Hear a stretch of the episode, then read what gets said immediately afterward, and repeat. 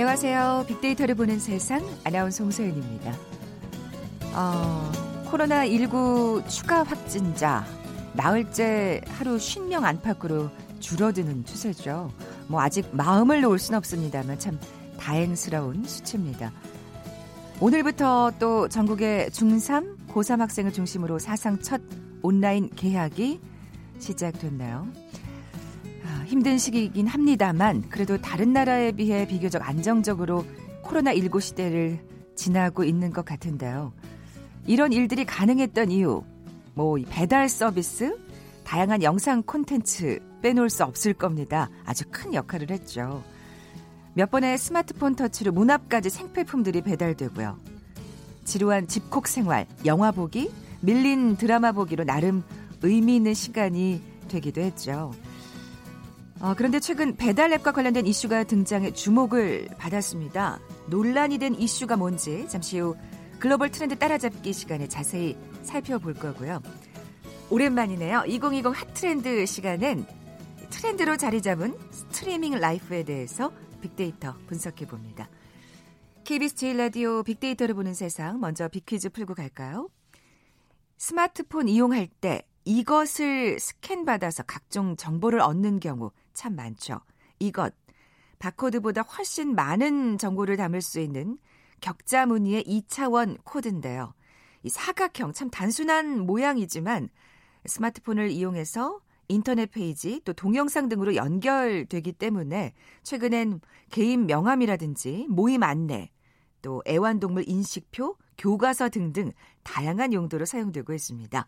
뭐라고 부를까요? 보기 드립니다. 1번 인공지능, 2번 노트북, 3번 QR코드, 4번 퀵 서비스. 오늘 당첨되신 두 분께 커피와 도넛 모바일 쿠폰 드립니다. 휴대전화 문자 메시지 지역번호 없이 샵 9730, 샵 9730. 짧은 글은 50원, 긴 글은 100원의 정보 이용료가 부과됩니다. KBS 라디오 어플 콩은 무료로 이용하실 수 있고요. 유튜브로도 함께 하실 수 있습니다. 방송 들으시면서 정답과 함께 다양한 의견들 문자 보내주십시오.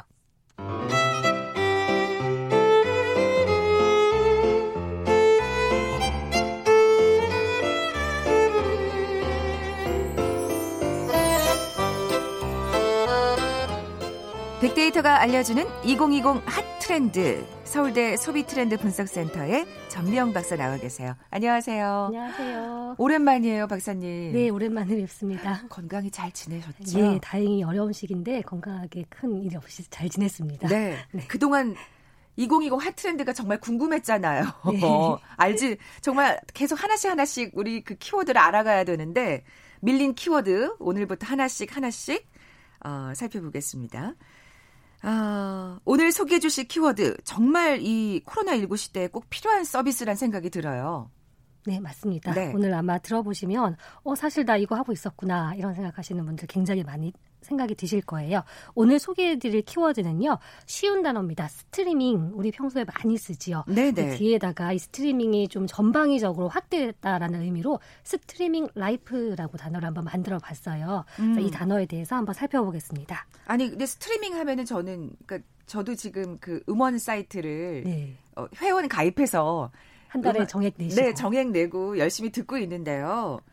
이 스트리밍이 뭐 영상이라든지 이런 음악 듣는 거 외에도 다른 생활에도 적용이 된단 말씀이세요? 네, 맞습니다. 네. 스트리밍 하면 우리 음악 듣는 사이트 떠올리시면 참 좋습니다. 예전에는 우리 좋아하는 사람 있으면 음악을 다운로드 해가지고 여기 zip 파일로 딱 집어가지고 메일로 보내주고 그런 기억 나시죠? 네, 네. 그래서 예전에는 MP3에다가 그 파일을 다운로드해서 들었는데 요즘은 그러시는 분들 거의 없어요. 요즘은 심지어 나이 많아서 스마트폰 잘 못 다루시는 분들도 앱에다가 접속해서 한 달에 정액제 내시고 그렇죠. 예전에는 100곡 다운로드 했다면 요즘은 수만 곡을 실시간으로 듣고 싶은 음악을 찾아서 듣지. 맞아요. 이런 것들을 스트리밍이라고 하는데 어, 오늘은 그것이 이렇게 음원 사이트나 디지털 컨텐츠뿐만이 아니라 전혀 생각하지 못했던 영역, 심지어는 가구라든지 침대, 오, 자동차까지 이 스트리밍이 전방위적으로 확대되고 있구나라는 것들을 아마 배우실 수 있을 것 같습니다. 네. 자 그러면 어, 그 사례들을 좀 구체적으로 살펴볼까요? 네, 조금 큰 얘기부터 하면은 요거는 좀 익숙하세요. 공간 스트리밍부터 말씀드릴게요. 공간 어, 스트리밍. 네. 어, 내가 어떤 것을 소유하지 않고 필요할 때 이용료를 내는 것을 스트리밍이라고 한다면 사실은 월세는 스트리밍이죠. 우리가 아, 그러네요. 그렇죠? 돈을 내는 예, 그런 예. 스트리밍인데 예전에 그런 일반적인 월세와 사실 약간 다른 차이는 어, 요즘 공유 오피스라고 들어보셨죠? 네, 네. 제가 사무실을 하나 열고 싶은데 어, 돈이 많지는 않으니까 월 정액제를 내 는데 거기 사무실에 책상이나 프린터나 심지어 커피포트까지 전부 다 완비돼 있고요. 음. 그래서 그것을 이용하는 동안에는 월세를 내고 또 그렇지 않은 도, 동안에는 도, 돈을 내지 않으면 그 사무실을 철수할 수 있는 입주와 철수가 편한 그런 공유 오피스가 늘어나고 있는데 최근에는 공유 주거도 생겨나고 있습니다. 그래서 이 공유 주거는 일반적인 오피스텔하고는 비슷한데 차이가 어, 거의 풀빌트인이래요. 침대부터 수저 하나까지 제공하기 때문에 이야, 호텔 같다 이런 느낌을 어, 가지면서도 네네. 또 다른 차이가 일반 오피스텔과의 차이가 어, 개인의 그런 오피스텔 주거 공간은 있는데 또 호텔 라운지 같은 큰 공간이 보통 그 건물의 1층에 있어서 다른 호실에 사시는 다른 분들과 또 스트리밍 가족이 되는 겁니다. 아. 그래서 그분들과 필요할 때는 어, 사회적인 고려를 하고 또 내가 월세 내지 않고 그 집에서 이주를 하면 이제 더 이상 가족 어, 친하게 지내지 않아도 되는 이렇게 음. 주거 형태도 스트리밍하는 형태로 어, 공유 주거, 공유 스트리밍 주거가 생겨나고 있어요. 아 이것도 스트리밍이라고 볼 수 있는 거였네요. 그렇죠. 예. 그러면 지금 그 이 지금 공유 오피스 얘기하다 보니까 뭐 우리 그 렌탈하는 서비스도 꽤 있잖아요. 뭐 정수기라든지 공기청정기라든지 이것도 그럼 스트리밍에 들어갈까요? 그렇죠. 예. 한 달에 사용료를 내기 때문에 이 공, 어, 정수기 공기청정기도 또 일종의 스트리밍 비즈니스긴 합니다. 음. 물론 이제 그거 그돈월 내는 월 납부금이 끝나면 그것을 내가 갖는다는 측면에서는 조금 다르긴 한데요. 네네. 네. 어 그렇지만 이 어, 이런 비즈니스 영역에 최근에는 그동안 우리가 렌탈이라고 생각하지 않았던 영역까지 들어오고 있다는 것이 것이 또 스트리밍 라이프의 특징이에요. 아, 그러니까 예를 들면은 뭘뭘 또 렌탈하는지 궁금해집니다. 그렇죠. 예. 보통 우리가 가구는 사면은 10년을 쓰잖아요. 그렇죠. 내구재 최소 10년이죠. 그렇죠. 네. 솔직히 지겹거든요. 그리고 후회도 많이 해요. 아, 내가 소파 살 때 이 머리 뒷받침 있는 거 살 걸. 아, 손잡이 없는 거 살 걸. 아. 그런 그 후회하는데 원체 비싸고 또 한 번 사면은 이게 바꾸기가 쉽지가 않아요. 그렇죠. 중고 가격도 좀 잘 나오지 않고.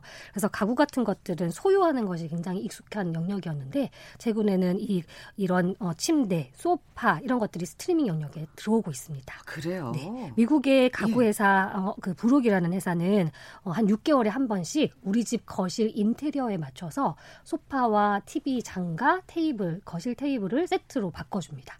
그래서 전문가가 우리 집 이야. 인테리어를 평가해서 자 이번에는 이런 느낌으로 가을이니까 겨울이니까 이렇게 오. 바꿔주면 괜찮죠. 어, 그러니까 진짜 정말 한 번 사면 정말 10년 동안 지겹게 한 가구만 봤어야 맞아요. 되는데 네. 와, 그런 것도 괜찮고 예, 예. 또 이것도 재밌으실 거예요. 자동차에도 스트리밍이 적용이 되고 있는데 네. 자동차는 우리 리스라고 사실 있거든요. 그렇죠. 한 달에 쪼개서 얼마씩 내면 5년 후에 그 차가 당신 것이 됩니다. 이런 할부를 내는 개념이 있었는데 네. 예전과 비즈니스 모델이 좀 달라요. 어떤 느낌이냐면요. 미국에서 하고 있는 볼보의 이 서비스는 한 달에 한 700불, 800불, 한 뭐 70, 80만 원 정도를 내면 네. 볼보가 가지고 있는 차량 한 세 종에서 한 다섯 종 중에서 바꿔가면서 타라.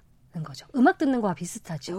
그죠. 일반적인 리스와 어떤 차이가 있는지 아시겠죠. 네네. 그래서 국내 한 자동차 회사도 이 비즈니스를 시작하기 시작하셨는데 이것도 리스가 아니라 뭐 한 달에 72만 원을 내시면 그 차가 그 회사가 가지고 있는 어, 한세 개 종류의 차량을 기분 내키는 대로 어, SUV도 타보시고 세단도 타보시고 이것들을 바꿔가면서 이야. 다양하게 경험해 보세요라는 스트리밍 관점을 조금 더 어, 더하고 있습니다. 네. 그러니까 우리가 그 사실 뭐 정수기나 공기청정기를 렌탈했던 그 개념하고는 지금 다르죠. 다르네요. 더 많은 경험을 주겠다. 음악 듣듯이 예전에는 음악 하나 사가지고 하나만 들었다면 네네. 요즘은 스트리밍 비를 내고 다양한 음악을 그렇죠, 들으세요. 그렇죠. 이런 관점인 거죠. 어. 아니 근데 진짜 아니 이런 것까지 이런 스트리밍 서비스가 적용돼? 라는 어떤 사실 차나 가구 같은 경우도 지금 사실 놀라운데 또 다른 또 제품들이 있을까요? 네. 취향 타는 소모품도 최근에는 이 전문가들이 추천해주는 스트리밍 서비스 영역에 빠르게 들어오고 있는데요. 취향 타는 소모품이요? 예, 예. 약간 싫증을 빨리 느낄 수 있는. 예를 들면은 요즘 한국 사회에서 좀 자리를 잘 잡은 서비스를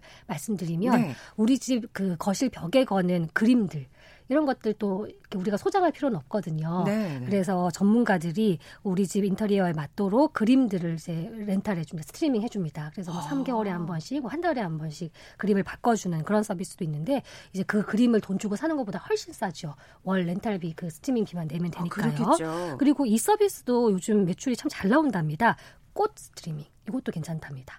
사실은 매일 매주 일주일에 한 번씩 이주일에 한 번씩 꽃 사와서 하면 귀찮잖아요. 그렇죠. 그런데 꽃을 이제 정기적으로 보내주면 어, 그 보내주는 꽃에 맞춰서 이렇게 꼽으면 이렇게 분위기를 어, 환기할 수 있고요. 심지어 아예 꽃꽂이까지 해서 보내주는 곳도 있대요. 음. 꽃병에 꽃 걷는 것 자체 귀찮으니까. 네네. 그래서 이런 꽃 스트리밍도 최근에는 한국 시장에서 잘 되고 있고요. 또 이 부분도 좀 재미있긴 합니다. 뭐 한국이야 주류 시장이 온라인 거래가 쉽지는 않지만 미국 같은 경우는 이런 개념이 있더라고요. 한 달에 9.99달러, 약 한 달에 한 만 원 정도 되겠다. 그죠? 네, 네. 9달러, 10달러니까 그 정도 만 원을 내면 어, 뉴욕의 맨하턴에 있는 수백 개의 술집에서 매일 칵테일 한 잔씩을 먹을 수 있대요. 어. 그래서 그 어디든지 가서 내가 하루에 한 잔씩 네. 뭐 마셔도 되고 안 마셔도 되는. 아 그러니까 아 뭐라 그럴까요? 아 나 요런 데 한번 가보고 싶어서 이렇게 또 순례를 할 수 있는 그렇죠. 거네요. 네. 오. 어. 그래서 이런 것들도 재미있고요. 그래서 국내 같은 경우는 이제 와인 시장을 중심으로 전문가들이 그 사실 와인이 좀 어려우니까 와인을 잘 모르시는 분들에게 그 취향에 맞춰서 전문가들이 이렇게 손글씨 써가지고 이 와인은 어떤 와인입니다. 당신에게 어떤 측면에서 잘 맞습니다. 이런 이렇게 안내를 해주는 또 와인 스트리밍 비즈니스도 있다고 합니다. 아 그렇군요. 야 진짜 술까지. 아니 근데 이 그림은 저는 좀 솔깃해요. 그렇긴 그렇죠. 이게 진짜 사실은 이런 거는 뭐 아까 가구도 그랬지만 사실 뭔가 이렇게 큰맘 먹고 하나를 사야만 되는 이사 갈 때 또 가져가야 되고 그렇죠. 뭐 가치가 올라갈 수도 있겠지만 또 흠집이 날 수도 있고 네. 그렇죠. 사실 엄두가 안 나는 가격인 맞아요. 경우가 참 많았는데 맞습니다. 또 이렇게 바꿔가면서 걸 수 있다고 하니까 정말 와 이게 진짜 집 인테리어 하는데 참 많이 도움이 되는 스트리밍 서비스가 아닐까 싶은데 이제 더 이상 소유라는 개념이 뭐랄까 집착한다고 할까요? 그런 게 좀 없어지는 것 같네요. 네, 맞습니다. 네. 정확한 지적이신데요. 제레미 리프킨이라고 하는 학자가 소유의 종말이라는 책에서 이런 얘기를 했습니다. 네. 앞으로는 소유의 시대가 가고 접속의 시대가 온다. 이런 얘기를 했습니다. 아.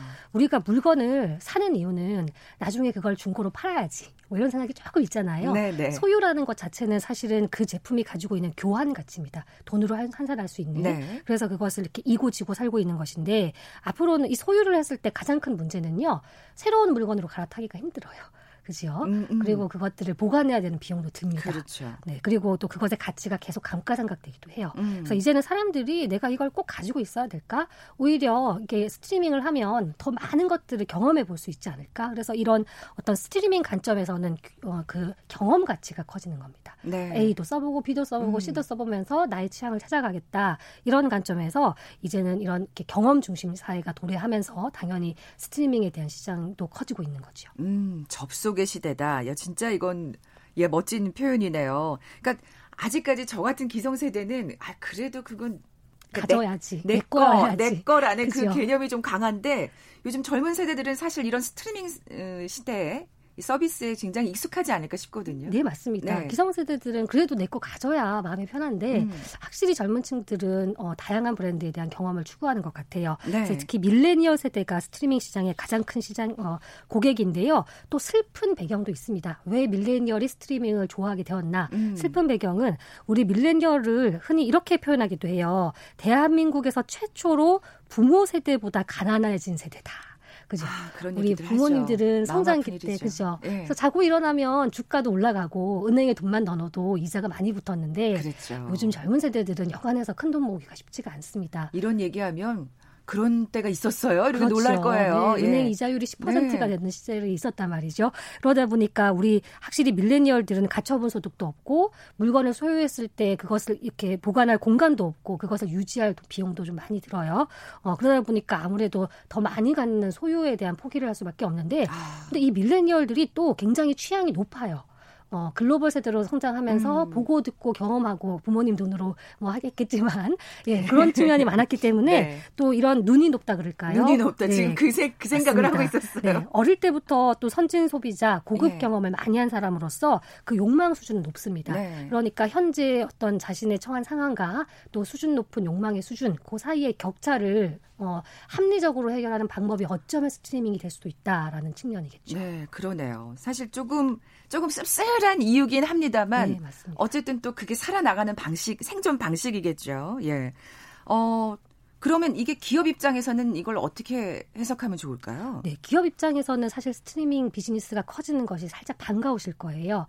왜냐하면 한국 사람들 집에 냉장고 없는 사람이 없고, 네. 어, TV 없는 사람이 없고, 이렇게 이제 모든 어떤 제품들이 포화된 상황이기 때문에 새로운 물건을 판매하기 어려운 상황에서 음. 스트리밍 시장이 끈다는 것은 또 신시장이 마련되는 거기 때문에 솔깃하는 기업들이 많이 있을 거거든요. 어쨌든 계속해서 이렇게 바꿀 그렇죠. 수 있으니까요. 사람들이 계속해서 예. 물건을 교, 체해 나간다 네. 이런 뜻이기 때문에 하지만 리스크가 있습니다. 이런 비즈니스를 전통적으로 해본 경험이 사실은 없기 때문에 예를 들면은 가구 스트리밍을 했을 때그 네. 그 스트리밍 됐던 가구가 돌아왔는데 그게 굉장히 좀 손상이 많이 됐다. 그럴 경우에 우리가 고객에게 가격을 어떻게 비용을 처리할 것이며 아. 그 손상된 가구는 또 앞으로 어떻게 처리해야 되는가 그동안 기업들이 생각하지 않았던 고, 이슈들이 그러네요. 고민의 어떤 문제로 등장을 하기 때문에 네네. 사실은 기업들이 어, 뛰어들고 싶지만 막상 뛰어들지는 못하는 아. 약간 이렇게 시장 추이를 지켜보면서 새로운 어떤 돌파구를 찾는 그런 기회 영역이자 또 위험 요소가 있는 시장이긴 합니다. 네, 사실 이게 지금 처음이다 보니까 뭔가 여러 가지 시행착오들이 있지 않을까 싶은데 네, 그렇습니다. 어쨌든 이게 고객 중심의 어떤 사고로 전환하는 게 필요하지 않을까 싶어요. 판매 네. 지금까지는 판매를 하는 거였다면 예. 맞습니다. 아주 네. 정확한 지적이세요. 사실 냉장고든 가구든 자동차든 팔고 치웠거든요. 음. 뭐 AS 기간이 뭐 10년이다 5년이다 있었지만 사실은 그것을 고장낸 소유자, 소비자의 문제였는데 이런 스트리밍 시장에서는 이제는 어쨌든 기업도 소비자와 계속해서 관계를 이어 나가야 되는 겁니다. 그렇죠. 그렇죠? 그래서 그 소비자들이 쓰면서 불만이 있을 때 해결도 해줘야 되고요. 그래서 이제는 이 관계를 어떻게 매니지먼트 할 것인가가 굉장히 중요한 이슈가 될 거고 또 스트리밍 비즈니스를 하다가 마음에 들지 않은 소비자들은 또 다른 비즈니스로 넘어갈 거예요. 그렇겠죠. 그래서 이탈도 쉬울 겁니다. 음. 그래서 이런 것들을 고객의 이탈 관리 그리고 고객도 새로운 유입 관리 그리고 어, 고객과의 그런 어떤 그 관계적인 측면을 어떻게 해나갈 것인가 이런 측면도 사실은 기업들이 앞으로는 신경을 써야 될 것 같습니다. 네, 지금까지는 이렇게 일방적으로 판매를 해서 이렇게 물건을 준 거라면 이제는 계속해서 그 고객하고 소통하는 게 필요하겠네요. 네, 맞습니다. 네. 기업으로서는 또 하나의 또 과제를 아는 셈이라는 생각이 드네요. 자, 2020 핫트렌드 서울대 소비트렌드 분석센터의 전명 박사와 함께 오늘 스트리밍 라이프에 대해서 살펴봤습니다. 고맙습니다. 고맙습니다.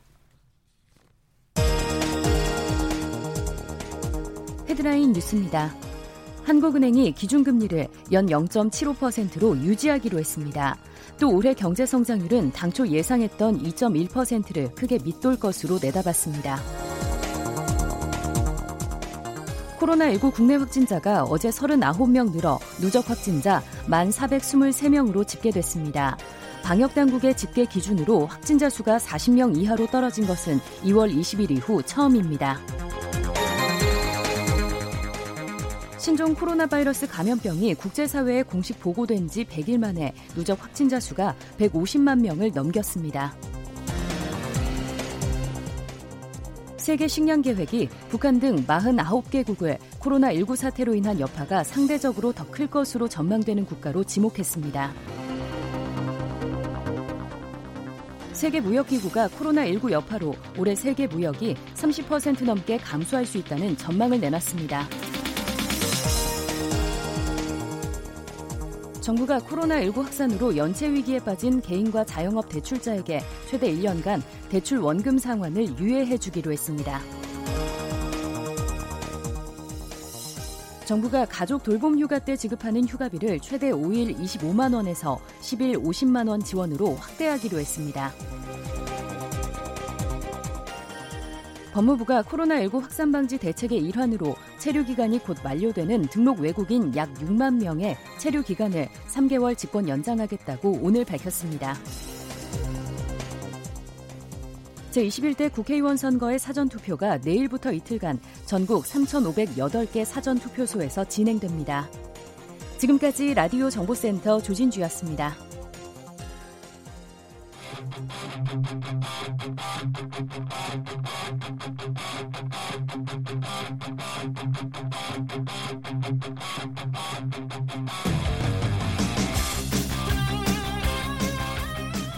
궁금했던 ICT 분야의 다양한 소식들 재미있고 알기 쉽게 풀어드리는 시간이죠. 글로벌 트렌드 따라잡기. 한국인사이트 연구소 김덕진 부소장 나와 계세요. 안녕하세요. 네, 안녕하세요. 김덕진입니다. 네, 먼저 빅퀴즈 내주세요. 네, 이 스마트폰을 이용할 때요. 이것을 스캔 받아서 각종 정보를 얻는 경우가 많죠. 최근 버스 정류장이나 지하철 광고판에서 이것은 어렵지 않게 찾아볼 수 있는데요. 이것을 스마트폰에 찍으면 해당 광고의 이벤트 홈페이지를 접속하거나 혹은 뭐 준비된 동영상, 앱 설치 뭐 이런 것들도 나오기도 합니다. Quick response 네, 음. 빠른 응답을 얻을 수 있는 부호라는 뜻이죠. 무엇일까요? 맞춰주시면 되는데요. 1번 인공지능, 2번 노트북, 3번 QR코드, 4번 퀵 서비스입니다. 네. 766 하나님께서 처음엔 복잡하고 어려울 줄 알았는데 생각보다 쉽게 결제되고 편리하더라고요 하셨어요. 음. 저는 아직 이걸 잘 그렇게 활용하지는 못하는 또 이게 똑같습니다. 이제 한 번도 안 써본 사람은 있지만 한 번 써본 사람은 없다. 뭐 이런 아, 거랑 비슷해요. 저 한번 써봐야 되겠네요. 네, 처음엔 어색할 수 있지만 네네. 쓰다 보면 네, 지갑 안 갖고 다닐 수 있게 되는 뭐 이런 아, 것들이 그러니까요. 자 정답 아시는 분들 저희 빅데이터를 보는 세상 앞으로 지금 바로 문자 보내주십시오. 휴대전화 문자 메시지 지역번호 없이 샵 #9730 샵 9730입니다. 짧은 글은 50원, 긴 글은 100원의 정보 이용료가 부과됩니다.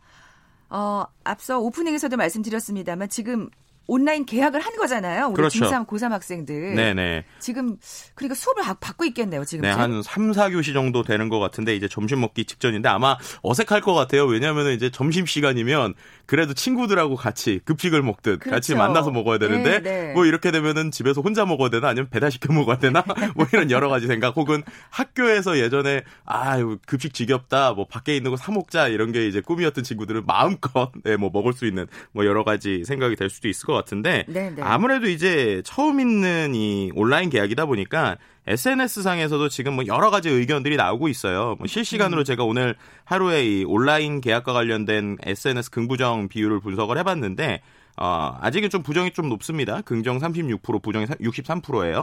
그리고 네. 우려들을 많이 하시는 거죠. 그렇죠. 지금 그802 하나님이 사연을 보내주셨는데 온라인 계약에 기대 반 우려 반이었는데 우려가 현실로 나타났어요. 음. 반 아이들과 소통이 많아지면서 짧은 강의가 끝나니 함께 게임을 하고 있다고 하루 빨리 등교 계약을 했으면 좋겠습니다라고 네. 사연 주셨거든요. 그래서 이제 네. SNS상 재밌는 게이 네. 온라인 계약이 엄마들의 계약이다 뭐 이런 표현들도 지금 보이더라고요. 네, 엄마들이 너무 준비할 게 많다는 거예요. 아, 그리고 이제 집에서 그쵸. 괜히 눈치 보이고 집안일 하는데도 괜히 막 이렇게 못할 것 같고 막 이런 SNS상의 어. 의견들도 있고요. 부정적으로 나왔던 것들이 어떻게 보면 부족, 취약, 뭐 힘들다, 어렵다, 뭐 혼란, 고민 아직 이런 키워드들이 있는 것 같아요. 그러니까는 이런 내용들은 그 수업 받는 친구들도 친구들이지만 준비를 해주는 부모님 입장에서도 아 좀 어려운 것 같다, 힘든 것 같다, 어색하다 뭐 이런 이야기들이 나오고 있는데요. 네네. 그럼에도 불구하고 긍정적인 내용들을 보면 뭐 빠르다, 안전, 생각보다 뭐 잘 되는 것 같다. 이래서 어. 확실히 접근하는 어떤 사람들의 IT의 어떤 기, 습득력 혹은 네네. 이제 자신들이 갖고 있었던 여러 가지 인프라 상황에 따라서 다른 것 같고요. 음. 학교마다도 조금씩 차이가 있는 것 같아요. 뭐 심지어 몇몇 채팅창에서는 어, 이제 선생님께서 수업을 하고 있는데 댓글에다가 애들이 선생님 잘생겼어요. 뭐 이런 채팅을 하거나 뭐 아니면은 아이고. 교장 선생님이 아예 훈화 때 이런 얘기를 하신다고 그래요. 지금 보니까 채팅창에 어, 냉, 크크크 이런 거 쓰면 안 됩니다. 수업 시간에. 네, 뭐, 올바른 말을 쓰세요. 뭐 이런 네, 얘기들까지 네. 뭐 다양한 형태로 지금 진행되고 있는데 그럼에도 불구하고 어, 지금 상황에서 할 수 있는 최소한의 방법이 아닐까 싶기 때문에 그쵸. 어느 정도 적응되는 시간은 분명히 필요할 것 같아요. 그렇죠. 오늘 네. 사실 이제 이제 한 3시간 그렇죠. 3시간 가까이 지난 거니까요. 네. 또 뭔가 여러 가지 시행착오들이 있겠습니다만 또 계속해서 고쳐 나가야겠죠. 어차피 사실은 안전을 위해서 우리가 지금 맞습니다. 해 나가는 일이니까요. 네, 그래서 뭐 일부 뭐 슬기로운 코로나 생활이다 뭐 이런 얘기들까지 하시는 아, 분들도 아, 그러네요, 있었는데, 진짜. 네, 네. 저도 이제 대학에서 실제 원격으로 해보지만 대부분 교수님들도 그렇고 수업 들으시는 분들도 그렇고 1, 2주차까지는 혼란이 많았는데요. 한 3, 4주차 넘어가니까 이제 서로 이제 이 생활에 대해서 익숙해서 좀 아. 패턴들이 생기는 부분이 있는 것 같아요. 그렇군요. 네. 네. 학부모들로서는 참 걱정이 많으실 텐데 말씀하신 대로 한 1, 2주 좀 어, 적응하는 기간이 그렇죠. 예, 좀 인내심이 필요하지 않을까 싶습니다. 자, 그리고 또 앞서 말씀드린 대로 배달앱 관련 소식 네. 예, 짚어봐야 될 것 같아요. 네, 맞습니다. 뭐 우리가 이제 점심 시간에 배달 시켜 먹냐 뭐 이런 얘기도 했지만 네. 예, 배달앱이 어떻게 보면 코로나 19로 인해서 수혜를 본 몇 안 되는 기업 중에 하나라고 그렇죠. 볼수 있을 것 같아요. 예. 예. 배달의 민족이 특히나 뭐 우리나라에서 가지고 있는 점유율이 상당히 높은데 예, 이 배달의 민족이 4월 1일부로 수수료 정책을 변경해서 지금 논란이 되고 있습니다. 그래서 이 이야기를 좀 해봐야 될 것 같습니다. 네. 하필이면 이런 때 그러니까요. 이렇게 기습적으로 수수료 정책을 변경하다니 그래서 더 맞습니다.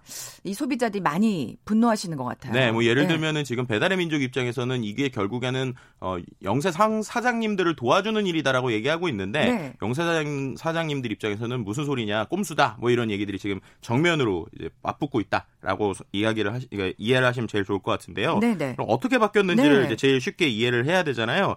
간단하게 설명을 드리면 그 배달의 민족이 과거에는 수수료를 모든 그 상품을 등록하는 사람들, 그러니까 음식을 뭔가 등록하는 모든 업주들에게 받았었어요. 근데 그게 이제 문제가 되다 보니까 수수료를 0원을 하겠다라고 선언을 했죠. 그래서 오. 어. 그냥 기본적으로 등록하면 수수료를 내진 않아요. 근데 광고 시스템을 만들었습니다. 그래서 광고를 크게 두 가지로 만들었는데요. 네. 첫 번째는 이제 그 이제 오픈 리스트라고 그래서 상단에 어떤 지역에서든 접속을 하면 최대 3개까지만 뜨게 하는 거예요. 그러니까 음. 제가 예를 들어서 여의도에서 주문을 해요. 그러면 여의도 주변에 있는 가게들이 뜨겠죠. 네. 근데 그 뜨는 것 중에 상위 3개는 일단은 어 이렇게 랜덤으로 해서 3개 업체가 뜨게 합니다. 근데 그 3개는 구매를 할 때마다 사람들이 수수료를 6.8%씩 내는 거예요. 그러니까 제가 아. 예, 뭐 예를 들어서 만 원짜리를 먹었다. 그럼 거기서 6.8% 무조건 계산되는 방식이고요.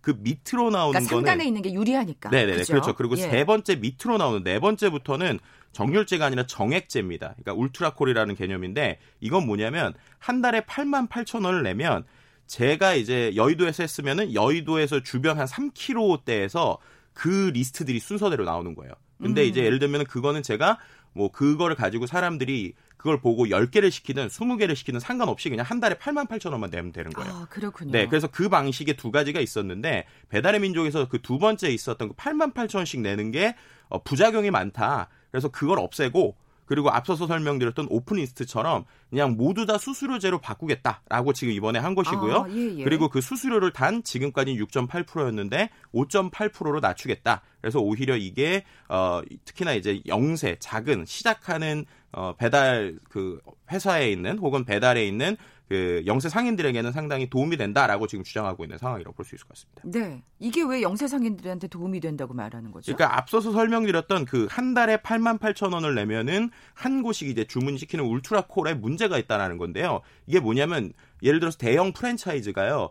어, 여의도를 찍었을 때 여의도에서도 그게 나오게 하고 마포구에 찍었을 때도 나오게 하고 막 이렇게 여러 개를 한 번에 찍을 수가 있다는 거예요. 네. 그렇게 이제 소위 그걸 깃발 꽂기라고 이제 그들이 얘기하고 있는데 그러니까 제가 원래 있는 가게는 마포 망원동에 있는데 네네. 여의도에 있는 사람도 보이게 하기 위해서는 여의도 쪽에도 8만 8천 원 내고 그렇게 아, 해가지고 한마디로 예, 예. 자기가 한 10개 정도만 8만 8천 원짜리 찍어놔서 한 달에 88만 원을 내면 어느 지역에서든 서울 어디서든 본인의 가게가 이제 그 광고에 노출된다는 거죠. 그럼 음. 그렇게 하는 돈이 많은 몇몇의 배달 업체들이 앞에 한 10개 정도를 잡고 있으면 그러면 위에 있는 상위 뜨는 그 수수료 기반의 3개랑 앞 밑에 10개, 그러니까 13개는 거의 무조건 고정으로 나오니까 아 그러지 않은 사람들은 피해를 본다. 그렇기 때문에 그거를 없애겠다라고 하는 게 지금 배달의 민족의 주장이라고 생각하시면 될 것 같습니다. 네. 뭐 지금 듣다 보니까 어머 그것도 뭐 일리가 있는 얘기인 것 같다는 네. 생각이 드는데 부정적인 반응이 높은 이유도 있을 거 아닙니까? 네, 이제 제일 네. 포인트는요. 앞서서 설명드린 대로 수수료를 원래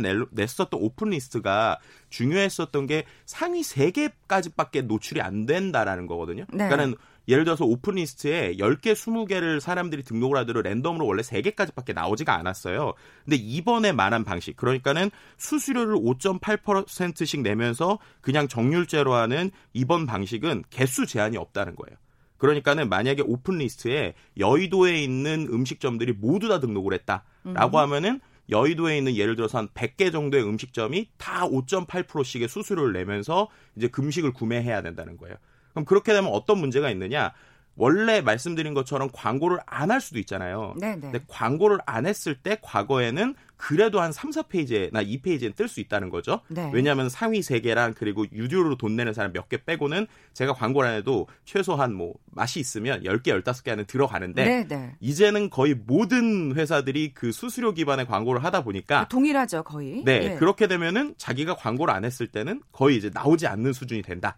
라는 게 이제 어떻게 보면 지금 업주들의 입장이라고 볼 수 있을 것 같습니다. 아, 그러니까 그 수수료 외에 또 다른 돈을 써야 되는 상황이 되는 거죠. 그렇죠. 결국에는. 그러니까 예. 수수료를 모두 다 등록되는 상황에서 지금 말씀드린 대로 또 8만 8천 원 내는 서비스는 완전히 없애질 않았어요. 그러니까 아. 그거를 이제 그 이제 추후에 조금씩 없애겠다고 했는데 그럼 지금 상황에서 결국에는 배달 배달을 하시는 입장에서는 5.8%씩의 수수료 내는 거에다가 또 아까처럼 깃발을 꼽는 한 달에 8만 8천씩 내는 걸 두 개 다 해야 되니까 오히려 이게 우리에게 두 배의 부담이 된다라고 음. 지금 이야기하고 있는 상황이고요. 그리고 이게 어쨌든 예전에는 그 큰 업체 입장에서도 뭐 8만 8천 원씩 내더라도 10곳이라고 하면 88만 원을 내는 거잖아요. 뭐그 네. 정도 되는 업체라고 치면 뭐월 어, 월 매출이 한 천만 원 넘는다라고 하면 88만 원 낼 수 있다라고 생각할 수 있는데 그렇죠. 그 업체가 천만 원 매출에서 말씀드린 것처럼 5.8%의 수수료로 가면 예전보다 훨씬 더 많은 돈을 내고 매출이 늘수록 아. 자기네들이 광고비를 많이 쓰게 된다. 라는 것들 때문에 이거는 오히려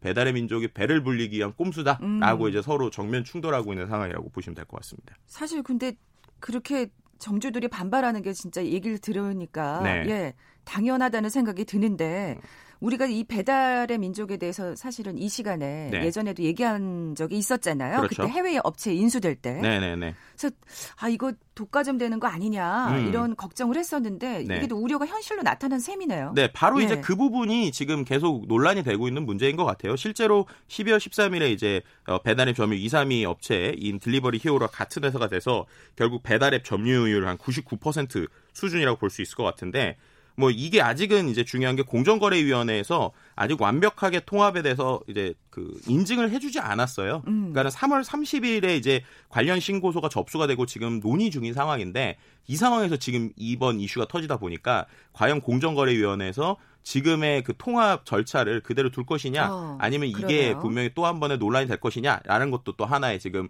어 쟁점으로 나왔다라고 음, 볼수 있을 것 같습니다. 뭐 이렇게 반발이 심하니까 지금 배달의 민족 측에서 아 뜨거 하는 것 같아요. 네, 어떻게 예. 보면은 이제 어 배, 이제 이달 수수 료의 절반은 돌려주겠다 개선책을 마련하겠다라고 얘기하고 있는 건데요. 그런데 이제 어젠가 그제 이 회사에 있는 이사분이 인터뷰를 하셨어요. 근데 인터뷰에서 기존 방식으로 돌아가지는 않겠다. 그리고 오히려 어. 몇몇이 이제 점주들 중에 우리를 응원해주고 있는 사람도 있다라는 식의 이제 인터뷰를 했거든요.